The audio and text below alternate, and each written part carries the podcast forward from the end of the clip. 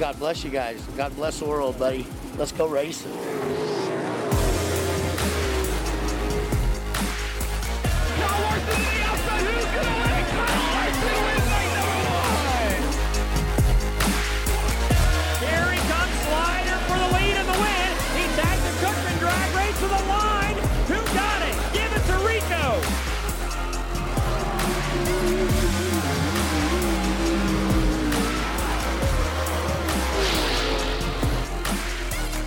Welcome to the shores of Lake Norman here at the Off Axis Paint Studios in Mooresville, North Carolina. He's Dillon Welch.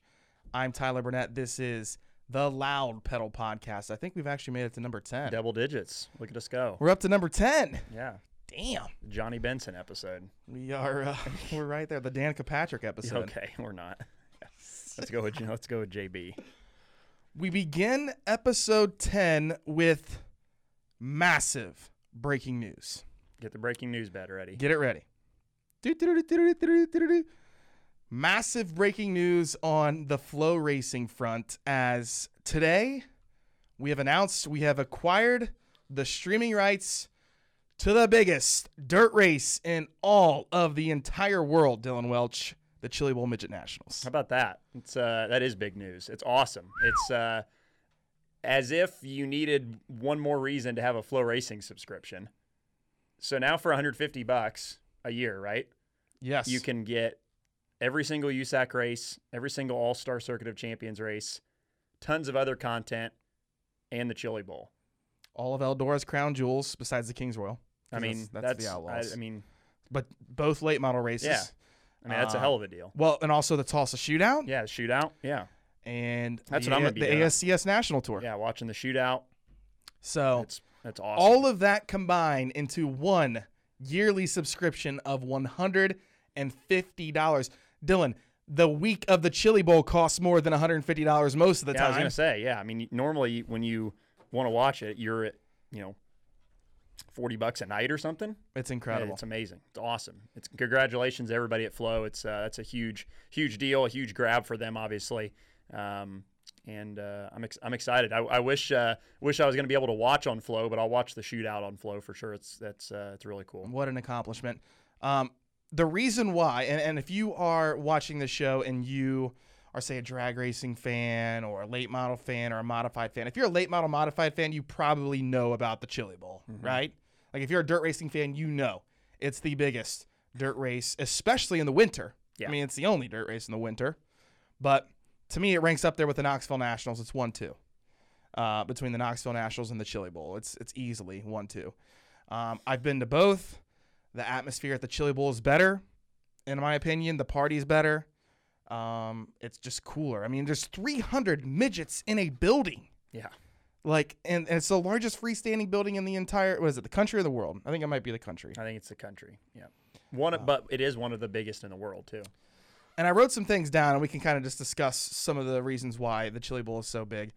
Number one, um, over the years, the heartbreak, and specifically Kyle Larson.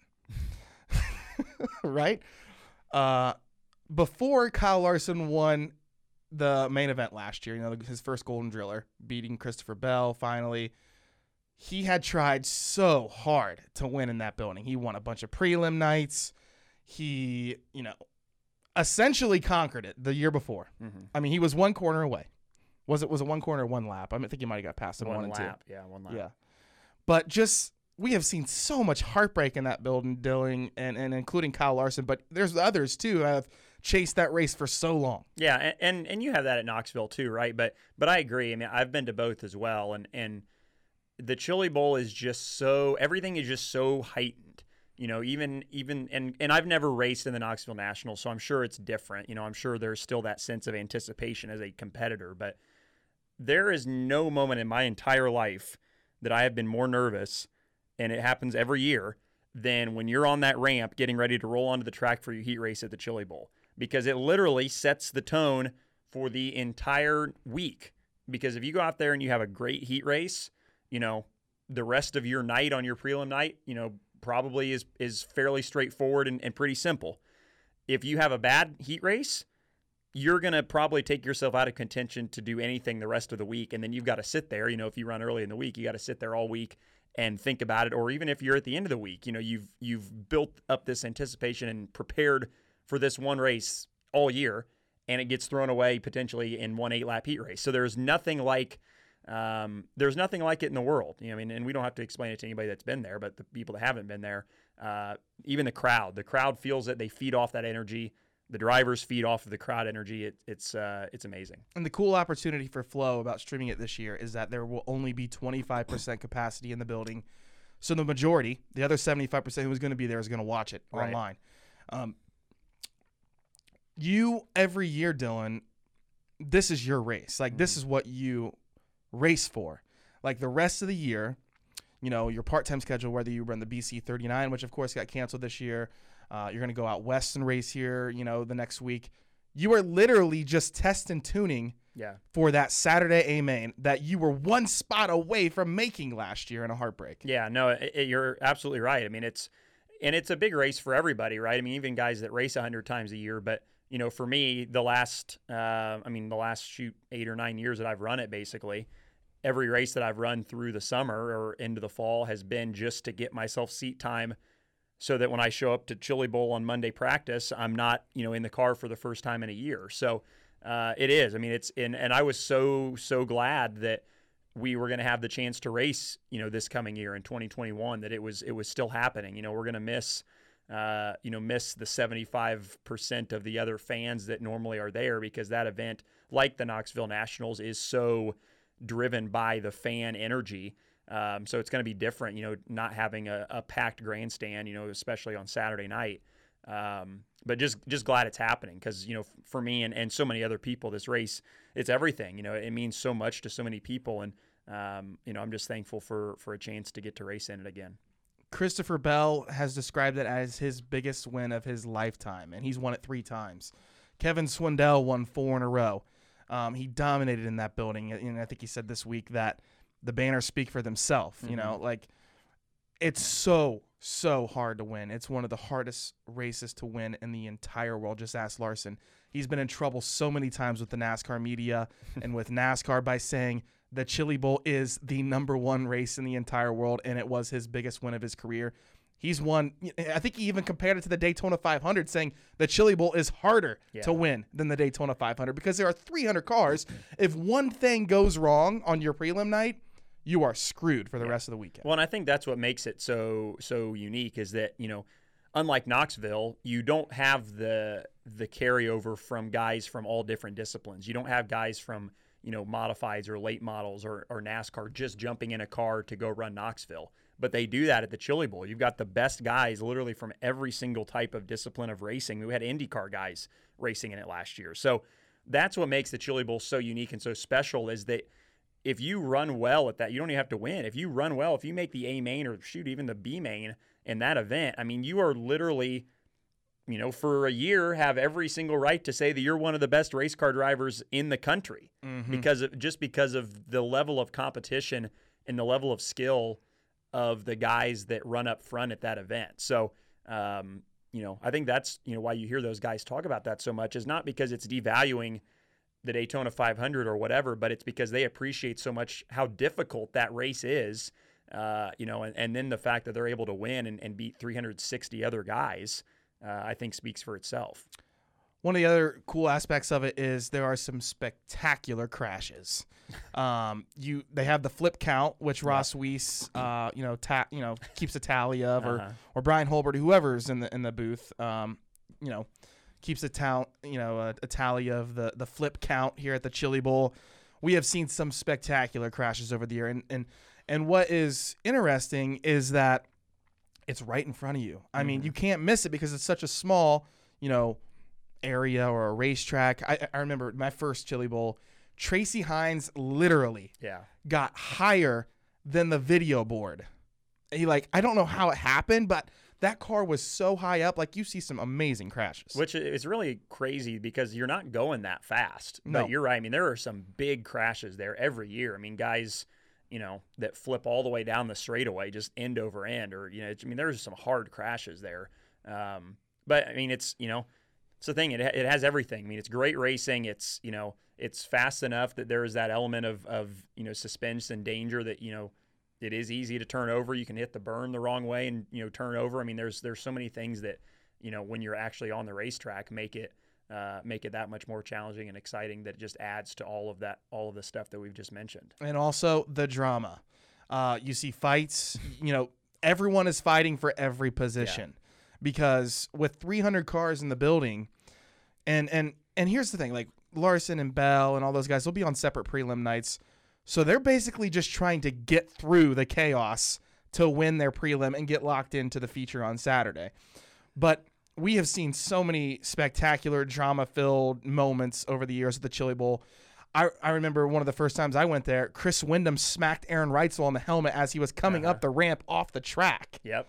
Like you see just some crazy stuff. You see some crazy fights, and something always happens every year that's just worth watching. Yeah, well, and and like you talked about, I mean, there's so much buildup and hype and excitement leading into this event that everybody wants to run well, and inevitably, you know, somebody is not going to run well. Somebody's going to get collected in something that you know derails their entire effort, and so it's just such a deflating feeling when that happens. That if you have somebody to take out that frustration on, you know, you're going to do it nine times out of ten. So, um, but I mean, that's the thing, you know, is is I think I don't even remember who it was that I heard say this, but it's like you don't you don't necessarily need to have good luck at the Chili Bowl. You just can't have bad luck. You know, you just gotta you gotta just get through, you know, your prelim night okay, and then you know from there, you know, it's it's it's who knows on Saturday. But that's the thing is is literally one little thing can go wrong. You know, you can get you know collect somebody could crash in front of you, and you could just stop. You know, trying to not hit them and have to go to the back of your heat race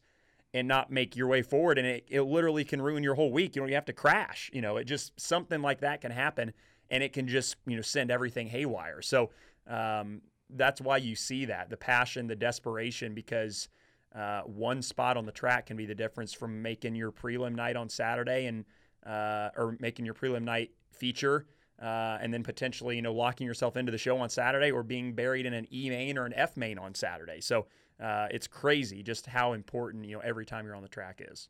F Main is actually pretty pretty good. I woke up uh, the my first Chili Bowl at 8 a.m. to see JJ Yeley run in the N main. Yes, the N main because he crashed in the C main on his prelim night, Uh-huh.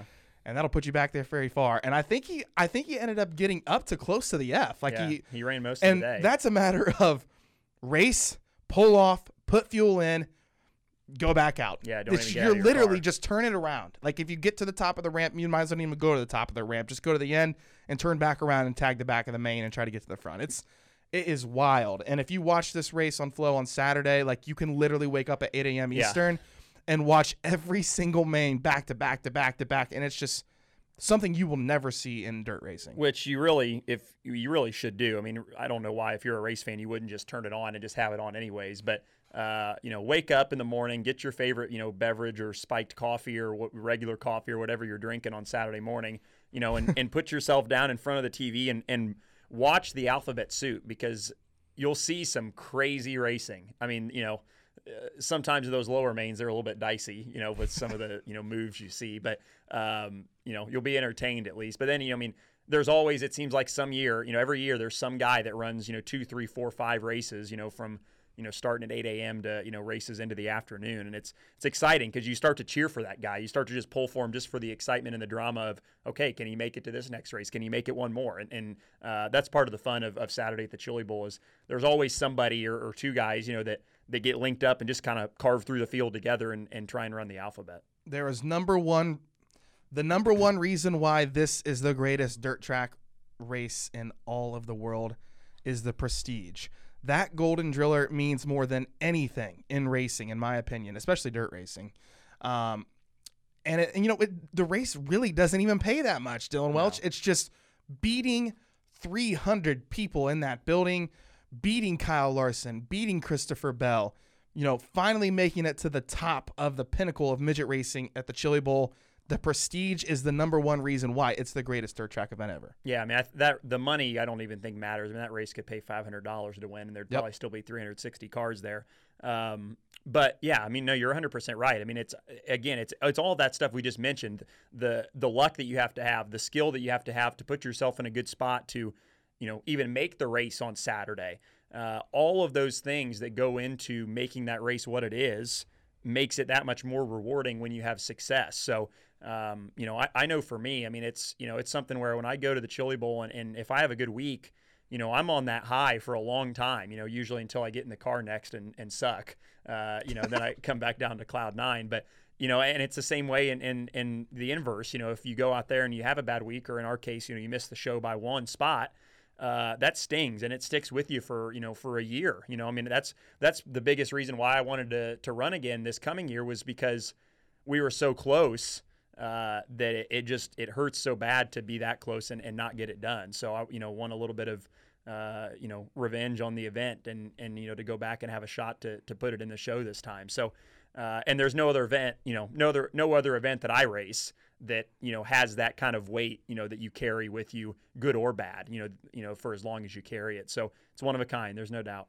35th Lucas Oil Chili Bowl Nationals on Flo Racing beginning January 11th through the 16th. Check out the best to ever do it in midget racing. They're going to be racing, you know, the Christopher Bells, the Kyle Larsons, the Rico Abreus. Um, they'll all be there. Tanner Thorson, Justin Grant has won some prelim nights. Those guys are some of the favorites, the heavy hitters going into this event. It's a must see. And of course, uh, nine days before that, the Tulsa Shootout, you need to check out uh, the biggest micro race event uh, there is as well. And some of those cars, you, you actually race the micro at Millbridge. So you know how hard those cars are uh, to drive. And you'll see those race at the Expo Center as well. The same racetrack as the Chili Bowl, nine days before. That's all on Flo Racing. Tremendous. I'm so excited about that. Um, that's that's big for Flo. Yeah, really big. Yep. That's that's uh, that's huge. Um, so you're going racing this week. Uh, tell us about it. What's going on? Yeah, so we uh, I go to Sebring or uh, Sebring as Sebring. Sebring as one of our colleagues refers to it as uh, for the IMSA race this weekend, and then come back on Sunday and, and leave uh, you know early next week to go to California to race Bakersfield, and uh, was supposed to race Placerville Hangtown 100. That's been uh, canceled due to uh, COVID related nonsense. I think the governor said something Um, about they couldn't have any fans or something. So that's uh, that's been scrapped, and so we're going to go run uh, two nights at Merced with the USAC National Midgets. So um, yeah, looking forward to the, the opportunity to race, and, and thankful to uh, our friend and, and one of my longest supporters, Steve Gilmore from. Uh, from California, Formula Three Fitness and, and Leisure Sports Hospitality, his brand, uh, and Club Sport, which was on my car for a long time as well. Um, he's supported me for 10 years, and uh, it's always awesome to have him out there. Um, don't think he's going to be able to come to the races this year, obviously, but uh, just great to have him on the car, obviously. And uh, it's a it's a high end fitness resort on the West Coast, California, Oregon, um, and and we're always thrilled and excited to have him on the car. And the car's got the same look on it as it had at Chili Bowl, which is one of my favorite designs, you know, I think ever on a midget. I love how that car looks. So we're going to have those uh, those colors again on for the West Coast races. So. uh, I'm super appreciative of Steve and, and everything he's done for my career, and, and of course for you know Chad Boat for fielding a car for me again this year, and excited to go out there and uh, and kind of close the year out, uh, the calendar year out with uh, with some fun races. Did you also get some help from Sun Dollar Restoration? We did. Too? Yep. I would be remiss if I if I didn't mention them as well. They've uh, been a great partner to us this year. Sponsored me when we went to Pennsylvania, um, and then they've jumped on board again for for the California trip as well. So uh, I know we have some Indiana folks watching. You know, for your uh, your home. Uh, exterior needs, you know, new roofing, siding on your house. I mean, all of that sort of exterior contracting stuff. Um, hit up Sun Dollar. They're, they uh, obviously support racing. You've seen them on Zeb Wise's car, uh, you know, for the last couple years, and uh, and they're jumping on with us here for the West Coast Swing as well. So great people making uh, making it happen for us, and uh, super appreciative to, to all of them. The Dillon Welch Left Coast Fan Club is coming out. Oh boy, get ready. yeah, here we go. He's hitting the West Coast and ready to race some midgets. Is uh is Hannah going with you? She is. Yep. She uh, is Janet?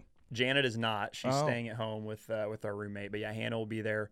Uh, not for Bakersfield, but she's flying out for uh, for Merced, and then we're going to Idaho for Thanksgiving. So it'll be a be a fun little trip. Old family family trip to the Thanksgiving house, huh? Yep. Yep. Uh, Charlotte was a mess. I went there uh, this past week for the last call. Uh, that is probably the dustiest I've ever seen a racetrack in my entire life. Yeah, that's saying something coming from Ohio.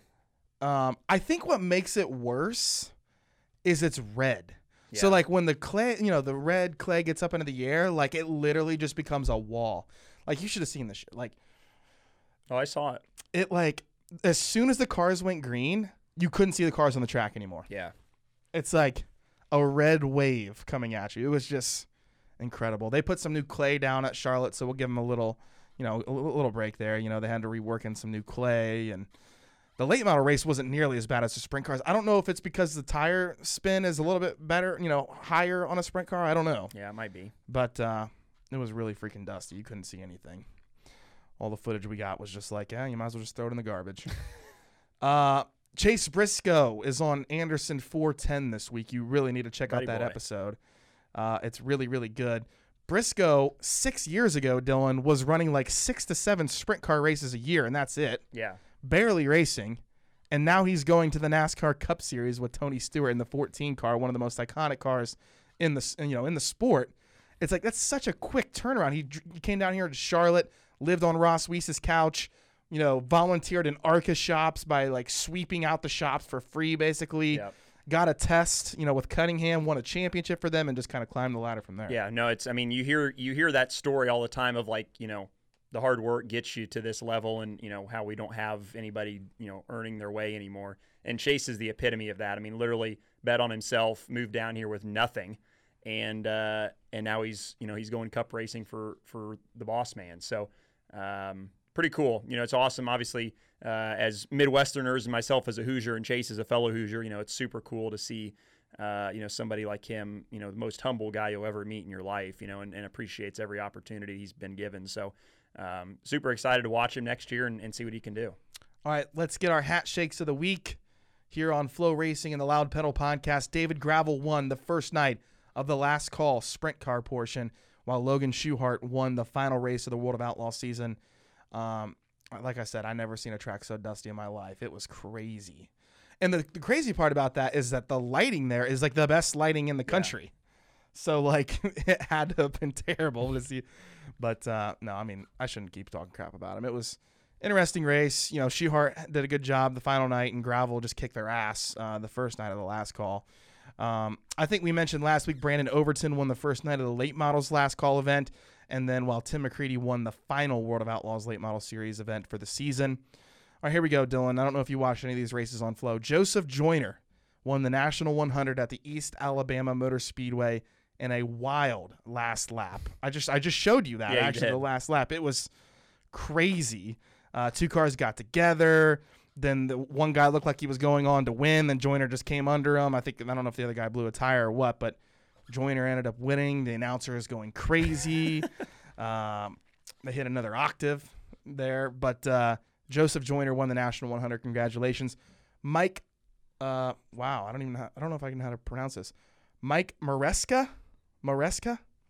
That's like doing the cold read live on air here. Mike Maresca won uh, the High Banks 50 at Bridgeport. Congratulations to him in a modified race. Hayden Martin won the first race of the USCS Flip Flop 50, so he won the flip portion. The flop portion was won by Derek Hagar uh, from ninth to the to the win. So uh, congratulations to Hayden Martin and Darren, Derek Hagar. All right, who's your hat shakes this week? Can I give my uh, my hat shakes to?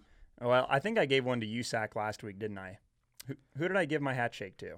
I forget how you gave No, I to. think I gave it to Keith and and Oh, uh, yeah. and the Millbridge, Millbridge, folks. yeah. I was gonna I, I was gonna give mine to um, all these boys going out west and and battling for a midget championship. I was gonna give it a future hat shake and a good luck hat shake to uh, to everybody that's that's kind of embarking on the West Coast swing to to finish out the year. So it's been. Uh, it's obviously been a crazy year for everybody, and and you know USAC and and dirt racing as a whole is no exception. So uh, the Outlaws finished their deal. The All Stars finished their deal. It's USAC's turn now to go out there and and uh, finish the season. They've got a great midget points battle on their hands with uh, with Tyler Courtney and Chris Windom. So uh, I'll give a uh, a good luck hat shake, if you will, to uh, to all those boys going out there and, and duking it out for the last few times this year. Can you do that? That's cheating. I don't know, is right? it?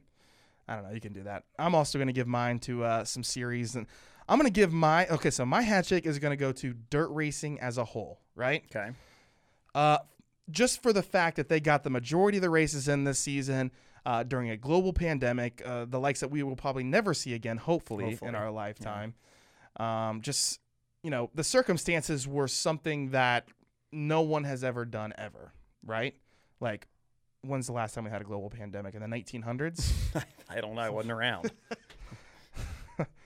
yeah, we'd be old as dirt if we uh, if we're around in the 1900s. But yeah, it just hasn't been done. So the All Stars, the Outlaws, USAC, ASCS, Lucas Oil Late Model Series, all the other touring series, and the tracks. A job well done on making the 2020 season possible and not giving up on uh, what is you know a crazy, crazy year that we will never see again. Hopefully, hopefully 2020 just becomes a, like a verb or an adjective Yeah, and it just goes by the wayside, and we never have to do this again. I agree. I'm uh, I'm all for being done with 2020 and uh, and starting things fresh in Tulsa in 2021. So a hat shake to you boys. Stick around.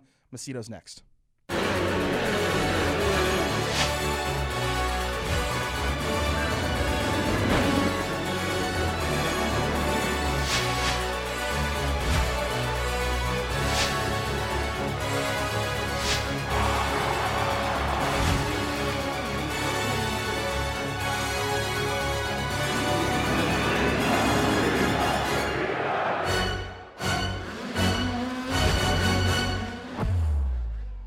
Welcome back to the Loud Pedal Podcast here on Flo Racing. We're now joined by Carson Macedo. How you been, bud? How you doing?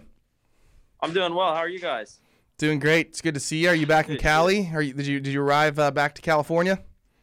Yeah, I just actually got back here on uh, on Monday uh, Monday night, and uh, yeah, just getting everything ready for this weekend. We actually were uh, originally planning on going to Arizona to run the uh, the two USAC midget races down in down in that area, but uh, we actually are gonna go. There's a local track here, Hanford, that we're gonna go to this weekend. They're running uh, Wing 360s, and um, so we're just getting prepared for that. They're paying a little bit more money, and uh, you know Peter Murphy's promoting that racetrack now, and we want to uh, do our best to support him. So uh, we're we're looking forward to that and um, getting everything ready here at the shop.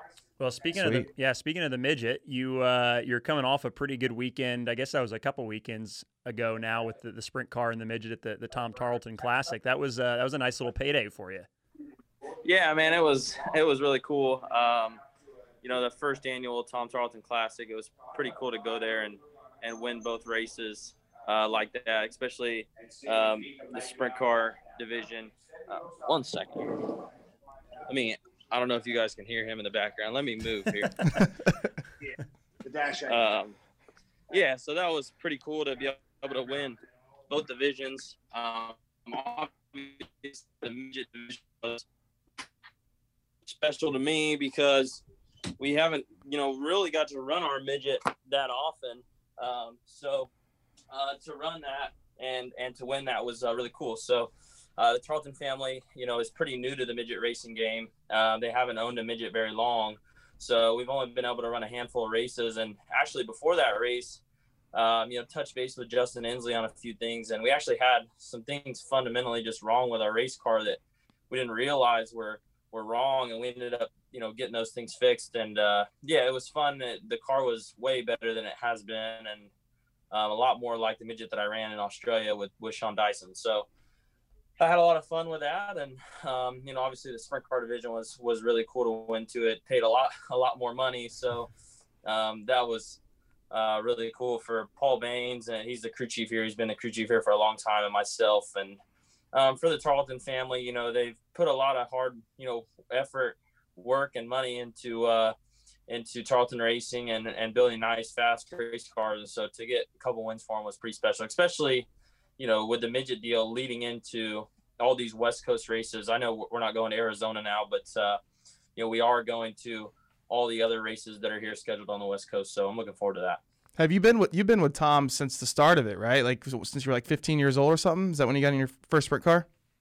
Yeah. So, um, you know, originally I raced micros for my dad. Um, not just just until I was like 13 or 14 years old, and then I actually drove for a, a guy named Kyle Evans for a, a year or so, and then um, yeah, I started driving a sprint car for Tom Tarleton when I was 16. So yeah, if it wasn't for them, really, if it wasn't for the Tarleton family, Tom and Tommy and and and that group, I, I would probably you know never be a sprint car driver. You just don't see it very often nowadays. Um, you know, a, a, sprint car team, especially of this caliber, uh, to just up and put a you know young 16 year old kid in their race car right out of micros and and give them that kind of shot. You know, I went through a lot of a lot of wrecking equipment um, and and not finishing well and and just growing pains, you know, in the beginning. And so um, it feels really good now to uh, you know be able to come back here, you know, often as often as I can anyway, and and, and compete and do well for them.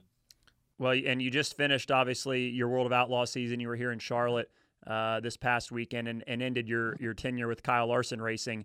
Uh, just talk about that. I mean, I know you you and Kyle obviously have a, a good relationship and a good friendship, but uh, kind of in that same vein to what you were talking about, you know, he uh, you know he looked at you as, as somebody who kind of needed a shot to go full time outlaw racing and, and, gave you that that real opportunity. So um, just kind of reflect on your time with with Kyle and, and getting the chance to drive for him if you can.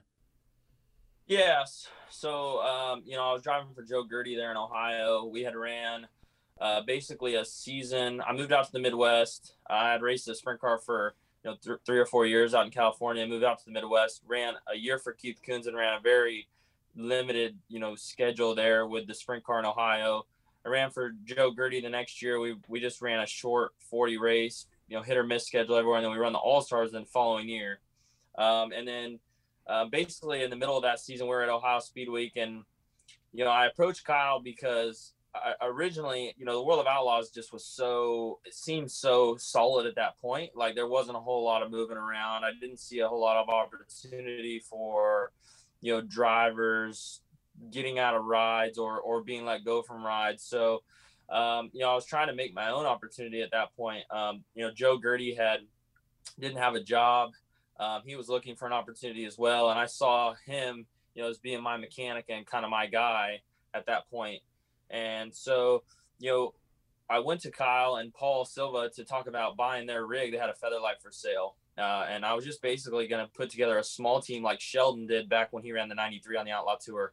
And, you know, it just, it just, uh, yeah, I mean, it, it just ended up working out that Kyle was like, hey, you know, what do you think about, you know, I'm looking to make a change. What do you think about bringing your partners that you're you know trying to start this team with over to over to my team and you know we we built something together and and man it was just a great opportunity not only for me but for for the sponsors that are were wanting to be involved with my racing um, for Tarlton's for for complete parts for Sean Dyson um, and just uh, even the you know there was a lot of other little sponsors that came that got involved as well so uh, you know Kyle hired me to run the two car and man, that was a super special, super special deal for me because, you know, a lot of, I think there's a lot of young kids that grow up wanting to be, you know, a NASCAR driver or F1 or all these other disciplines. Um, but you know, all I ever really wanted to be was a World of Outlaw sprint car driver, and and not just be a sprint car driver, but you know, compete at that level, win races, compete for championships one day, and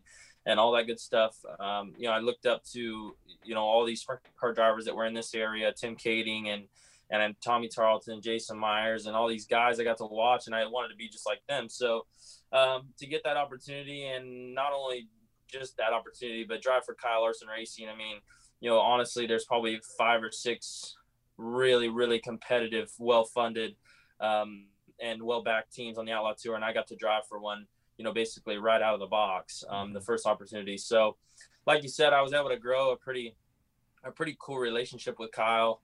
Um, you know, we became really good buddies. We're pretty close to the same age. I'm 24, um, and he's, I think, 28. Uh, so, you know what? It's funny because a lot of times we are hanging out, and I just, I, I didn't even see him as my, you know, it's weird, but I, I did. I mean, I seen him as my boss, but at the same time, mm-hmm. he's just like my friend that we mm-hmm. hang out and it's it's it's weird to think that he's your boss when you're when you're playing golf together all the time and hanging out at the house and and cooking on the Traeger and just doing fun things that we you know we do around the shop. So um, you know, I had a lot of fun the two years that I was at Kyle Larson Racing. I feel like we accomplished a lot of really good things. My rookie year, we, we were able to win races, um, finished decent in the points. And this past year, you know, it, it was really just a, uh, just a, a whirlwind of a year. We we won that local show at Williams Grove, which for me, you know, this past year on the Outlaw Tour was really different because we didn't get to go to I feel like a lot of the places where I excelled, which probably was a blessing. Um, to be honest, you know, I, it forced me like we raced way more in Pennsylvania.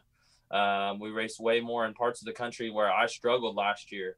So I think that it forced me to get better in those parts of the countries, and I do feel like I have. Um, yeah, we, I mean, we left Knoxville. We ran fourth at Knoxville, and then we were really close. I think we were like 70 points out of the points championship. And then towards the end of the year, you know, some stuff happened in our team. Obviously, everybody knows, and it seemed like kind of we just couldn't couldn't get it done anymore. Like we we kind of fell apart a little bit, but we're still able to put some good runs together and and end on a good note. And and like you said, I mean, I still have a really good relationship with Kyle, with Joe, Trey, Patrick, my crew guys, and everything else. And uh, yeah, although it sucks and it's an unfortunate situation that the team's shutting down, I think everyone's going to land on their feet um, just fine, probably with wings, um, you know, in, in, a better spot than they were. So mm-hmm.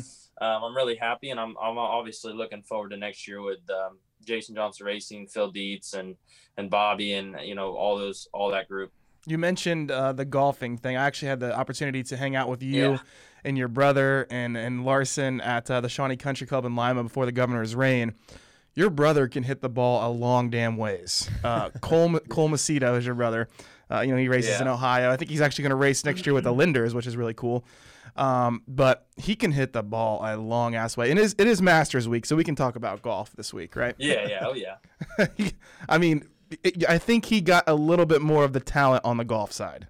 Oh man, you're not a little bit. He's it's un- so golf's like bittersweet for me because I'm the worst of the group when we go play. You know, like if it's Kyle, my brother, me, you know, and usually Spencer Bayston or something like that. I'm I'm not a golfer, so um, yeah, I mean, I I can hit the ball down down the you know down the fairway a lot of the times, but it's usually not very far, and you know I usually shoot in the 90s. I'm trying to get better, man, but I just can't play enough, and I don't have the God gifted talent like my brother to hit it 350 yards, or I don't know how far he hits it, but it's a long ass ways compared to my ball. So, uh, but yeah, I mean, it's like it's little things like that that I just really enjoy about being on the outlaw tour, being on the road, to be able to do things like that. Like that day that we went out and you guys, you know, videoed all that stuff, and we were able to play golf and hang out with Blake and yourself, and you know, had a lot of fun. So. Um, I think that's a lot of the part that people don't see about being on the road. That really is a lot of fun and and and is huge perks to all of it. Are you planning? Are you going to move to Missouri to be closer to the JJR shop, or what's your plan there? Man, I you know I've I've I've thought about that a little bit here lately. I think JJR has a team house, um, and I need to really kind of touch base with them. Uh, when I was basically on the road with Kyle, I rode around with the team a lot. Um, I just was, you know, on the road with the team a lot, so we were just kind of hotel to hotel, and then he had living quarters inside of the shop area. Um, so a lot of the times, if we were in, in that in that more you know Mooresville, North Carolina area, I would just stay there. Uh, but you know, I plan on flying home a little bit more next year. Um, I just think here to California, um, I just think it's important to get away a little bit. Um, I think it's important for myself as a driver and for the team, and just just to clear your mind a little bit and stay in a little bit more of a routine. So I'll probably fly home a little bit more often than I did in the past. Not not a crazy amount, but um, you know a decent amount uh, just to get away a little bit and and kind of recharge the batteries. This past year was your second full time year with the World of Outlaws uh, Sprint Car Series. Um, how quickly is the learning curve when you jump in and start racing against guys like Donny Schatz? I mean, to me, Donny Schatz, you know, he's dominated for the past two decades, and I'm sure you've watched him and, and you get to race with him, which is really, really cool. But just how quickly has the learning curve been for you in these past two years? Yeah, so I, I say this to everybody: the world of outlaws is is so tough, and like I, I don't think people realize as a whole. So competing with the outlaws, in my opinion, is not. I shouldn't say not tough, but it's a lot easier when you're in your comfort zone. You're in racetrack. You're on racetracks that you compete well at, or you know, in the past have competed well at you know, like uh, a good example, I, I, tell everybody this my first year. I remember we started out the year in Volusia, and for whatever reason, I had never been down to Florida, but our we were extremely good. Um, we, we we went to Florida. We finished in the top ten every night. I think one night we finished in the top five. Um, made the dash every single night. My car was extremely fast in qualifying. Didn't matter when I went out. It seemed like we were really good. So we left Florida with obviously some really good runs. Um, and then we went to we were supposed to run Texas and uh, th- yeah, I think two races in Texas. They both got rained out. We went to Vegas, did really well at Vegas. Um, left Vegas, went to California, and I mean California is where I'm from, you know. So they're bull rings, they're they're tracks that I grew up on and, and competed well. I, I even when the Outlaws would come to town, I could run the 21 car and do pretty well at those races. Um, so you know we we we swung through California, um, left there, went to Devil's Bowl, um, left Devils. I won in California in Chico, my my first race of the year. Um, left there, went to Devil's Bowl, ran really strong at Devil's Bowl. Left Devil's Bowl, went to Eldora, I think, or maybe Jacksonville. I think I sat on the front row at Jacksonville, and it got rained out. And then we went to Eldora, and Eldora is a place where I, for whatever reason, I don't know why, but uh, myself and Joe Gaerte, it seemed like no matter how bad the wheels fell off on the Outlaw Tour, like if we would get, you know, lost or we weren't running good or whatever the case might be, we go to Eldora and run in the top five. Like we we'd always qualify good there and run good there. Um, so we went to Eldora. We were in the top five both nights. Um, did really well, and then and I remember leaving Eldora and getting in the truck with Trey, uh, my my car chief at the time, and I remember telling him, man, like we were third in points, I think, or fourth in points. And I mean, like we were close. Like was it within 50 points or something like that of being in the lead? And I remember telling him, man, I think we can run on the podium our first year. Like we are extremely good, and I'm really, really confident in our team right now. You know, like, and he was like, man, I agree. Like we're we're.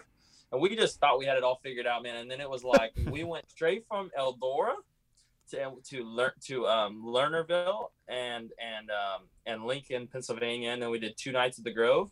And I remember we left we left Pennsylvania like seventh in points, just absolute wind out of our sails. I mean, terrible. Like we were so bad, man. We took a provisional. We, we, we were two laps down, I think, at Lernerville. We went a we took a provisional at Lincoln. We went a lap down we barely scraped into the show both nights at the Grove and ran terrible. Like get, got lapped both nights. Um, and then honestly, man, what happened was it's crazy, but I think that the mental side of the World of Outlaws is so unique because after that, I struggled for a few weeks. Like we went to um, down to North Carolina and ran those May races at Charlotte, and I was terrible, which I'm usually really good at Charlotte, and and it just followed me for a few weeks and my confidence was so down in the dirt you know and i think that's when you see Donny Schatz and Brad Sweet prevail. Like they never have bad nights. They never have those bad swings. They're always right there. Their bad nights are a seventh or a fifth. And man, like you you don't understand how hard that is to do for 90 races until you're out there running all those different tracks. When you're in your comfort zone in California, for me or Eldora or some of these places, I, I, I man, I think I can be as good as anyone. But you know, it's it's putting the whole year together is what is so challenging and what makes Donny Schatz and Brad and and all these guys so amazing at what they do. So you've got two years of experience of that now. You're going back to JJR, a team you you've run with in the past. But how confident and excited are you about? This new adventure and this new endeavor and, and kind of going back on the road with them? Man, I'm I'm super excited. Um, I I can't say enough how thankful I am to be a part of such a, a well put together organization again. Um, you know, obviously what I had at KLR was amazing, and then to be able to go back to JJR, a team where I've ran already and had success success with. Um, obviously, I think Philip Dietz is. I mean, he was crew chief of the year this past year with the Outlaws. He just got uh, he's he's an amazing mechanic. Uh, I just think this is a mechanic sport, and I think that uh, I think Phil's one of the best. I think that he puts together a really good race team, and he runs a great organization. So I'm really really excited. Like I said, thankful um, that everything worked out. You know, I was I'll be honest. You know, when Kyle decided he was going to shut the team down, I was pretty nervous. You know, I didn't know where I was going to land. Obviously, that you always have that in the back of your mind, man, am I gonna get another World of Outlaw ride out here? Like there, you know, everybody knows it's no secret that there's not a million of them sitting there, you know, waiting for uh, for drivers. There, there's limited seats, and yeah, I'm just thankful to be able to be in a really good one. So I feel like JJR has um, a lot of or has had in the past couple years with David a lot of success at a lot of the places that I don't do as well at. Um, you know, they're really good at the Grove. Their their race car seems to be really good at the Grove. Um, they seem to be really good at Lernerville. All these PA racetracks. Um, you know, they they seem to perform really well on big tracks when you have to qual. You know, I, I mean, their qualifying program, mm-hmm. something that for whatever reason we, you know, we're a little bit on and off with um, at the you know at, at, KLR for whatever reason we could never consistently qualify really good. I don't know why that is. I don't know if that's me or or or what the you know, but it seems like uh, you know JJR just been around on the Outlaw Tour for a long time now. I think they've been on the road for at least five years, I'd say. Uh, so I think Phil's been able to fine tune that package and has seems like he has a really good qualifying package. Um, and you know they just seem to perform well at parts of the country where I've maybe struggled a little bit at. And then, you know, on the flip side of that, I think that, you know, a place where Phil feels like their program, um, you know, they've maybe not been their strongest is places like California. Um, so, you know, obviously I paid really close attention to what myself and Joe did on the two car, and I hope that I can help them in that area as well. You know, so I think uh, I think that it's a really good. I think it's going to be a really good relationship, and I'm I'm really excited, man. I'm I can't say enough how excited I am for next year. Yeah, they shattered the track record at uh, Eldora this year, an 18 year track record with Gravel. Um, also, they have a very good Knoxville package. They've won two Knoxville yeah. Nationals. Um, you guys actually, you actually ran second in the 360 Nationals with JJR, and then a yeah. couple weeks later ran fourth in the Knoxville Nationals with them. So, you know that going to Knoxville this year, you got a great shot to win that thing. Yeah, and I feel like I feel like uh, you know with the two car we've been able to be really pretty successful there as well. Um, so you know I feel really confident in Knoxville too. Um, you know every time we've gone there, I feel like we've had a lot of speed. We were, you know we ran fourth at that big show that they had there this year, and I think one of the nights we went 24th to fourth. Like I feel like I've always had a lot of speed there, and I know that the JJR car is extremely good there. Um, you know I I felt super comfortable in it the last time I was there. So yeah, I mean, uh, I can't. Like I said, I'm I'm really excited. I think Phil is um, very very thorough. I think he's really good at his job. Um, I think there's a reason why his car is always so fast, and I think he puts in a lot of extra effort. And I'm just uh, I'm excited to hopefully you know do the same for him. Are you going to be at the Chili Bowl?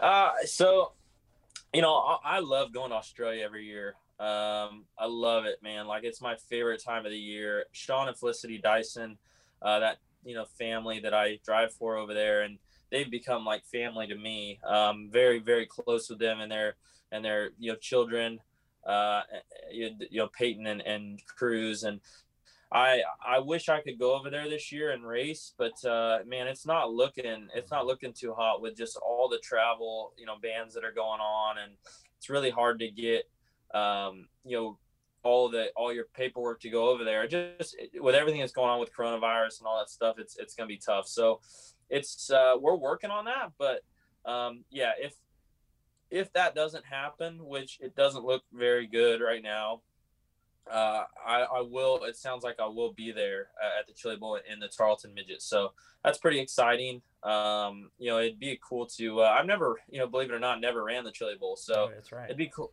it'd be cool to run it, um, you know, one time, and especially in in Tarlton's car, they have, you know, really first class equipment. Um, they bought really good stuff in the midget for their midget program, so it'd be cool to take it there. Yeah, you just won twenty one hundred dollars the other day, and you're a good midget driver. So, I didn't know that. I didn't know you never ran the Chili Bowl. You must be always been in Australia. Yeah, so I ran for Keith in 2016, um, and you know, at the end of the year that year, so you know, I went to Keith's really a lot of people go to Keith Kunz because they want to be a NASCAR driver, but I went there because I was from California, and and to be honest, at the end of 2015, I won the King of the West Championship here in California, and I begged Tarlton's to go take their stuff out to the Midwest, and they they weren't really interested in that. So um, you know, they ended up paying for me to go run for Keith for a year as kind of like my, you know, yeah, we won't bring our stuff out, but we'll, how about, you know, we do this for you, I think type deal. And um, you know, it gave me an avenue to start racing sprint cars. I people, it was it was crazy. I tell this to everyone, but people would literally just put me in their sprint cars. You know, I'd call car owners and say, hey, you know, can I come run for you? I, you know, I run a, a part-time midget schedule for Keith Kunz, and you know, I'd try to fill my schedule in with with sprint car races, and they would put me in just because I was driving for Keith, like just because of what Kyle and, and Christopher did, I guess. But yeah, it, it opened so many doors for me. And at the end of that year, you know, when I knew I wasn't going to go back to KKM, um, I just I wanted to start, you know, going on that path to the whole time I was running midgets, I was running sprint cars because I knew that's what I wanted to do. But I wanted to start going on that path to be a full time wing sprint car driver again. and so it was just a way better opportunity for me to go to Australia and run wing sprint cars all off season. And I was going to have to go there, fly back, run Chili Bowl, and then fly back again. And they had some really big races in Australia that I would have rather ran. So we just talked to Keith, and he was really cool about it and understood. I was supposed to run that year, and um, yeah, he didn't have any problem with it. So I ended up just staying in Australia. And then yeah, I've been in Australia every year since, and just love being over there, and would I guess rather be running wing sprint cars. But you know, if I can't, well, then uh, you know, I'd love to be there. Yeah, Chili Bowl's a good alternative, I guess, Yeah. if you can, if you can't Yeah, go yeah. over there and do it. Yeah. Yeah, Yeah. thanks so much for coming on the show, man. It's good to talk to you. Good luck next year. I know that uh, you pretty much landed in a, just as good a spot with the Outlaws next year, so it should be fun to watch. Yeah, I appreciate that. Thanks for having me on, guys. And uh, yeah, I'm guessing Dillon. I, I'm guessing you're going to be running some of these midget races out west as well. I seen your uh, car in Bundy's trailer the other day, so I'm sure you're excited. Yeah, we're uh, we're not running Arizona either, but I'll be at Bakersfield and then uh, Merced too. So we'll see you out there. Cool, man. Sounds good. Thanks for having me on. Thanks, All right, dude. buddy. Thanks. All right, take it easy. See ya. See ya. Carson Macedo, everyone. Fantastic interview there, Dillon. It's going to be fun to see him go with Jason Johnson Racing.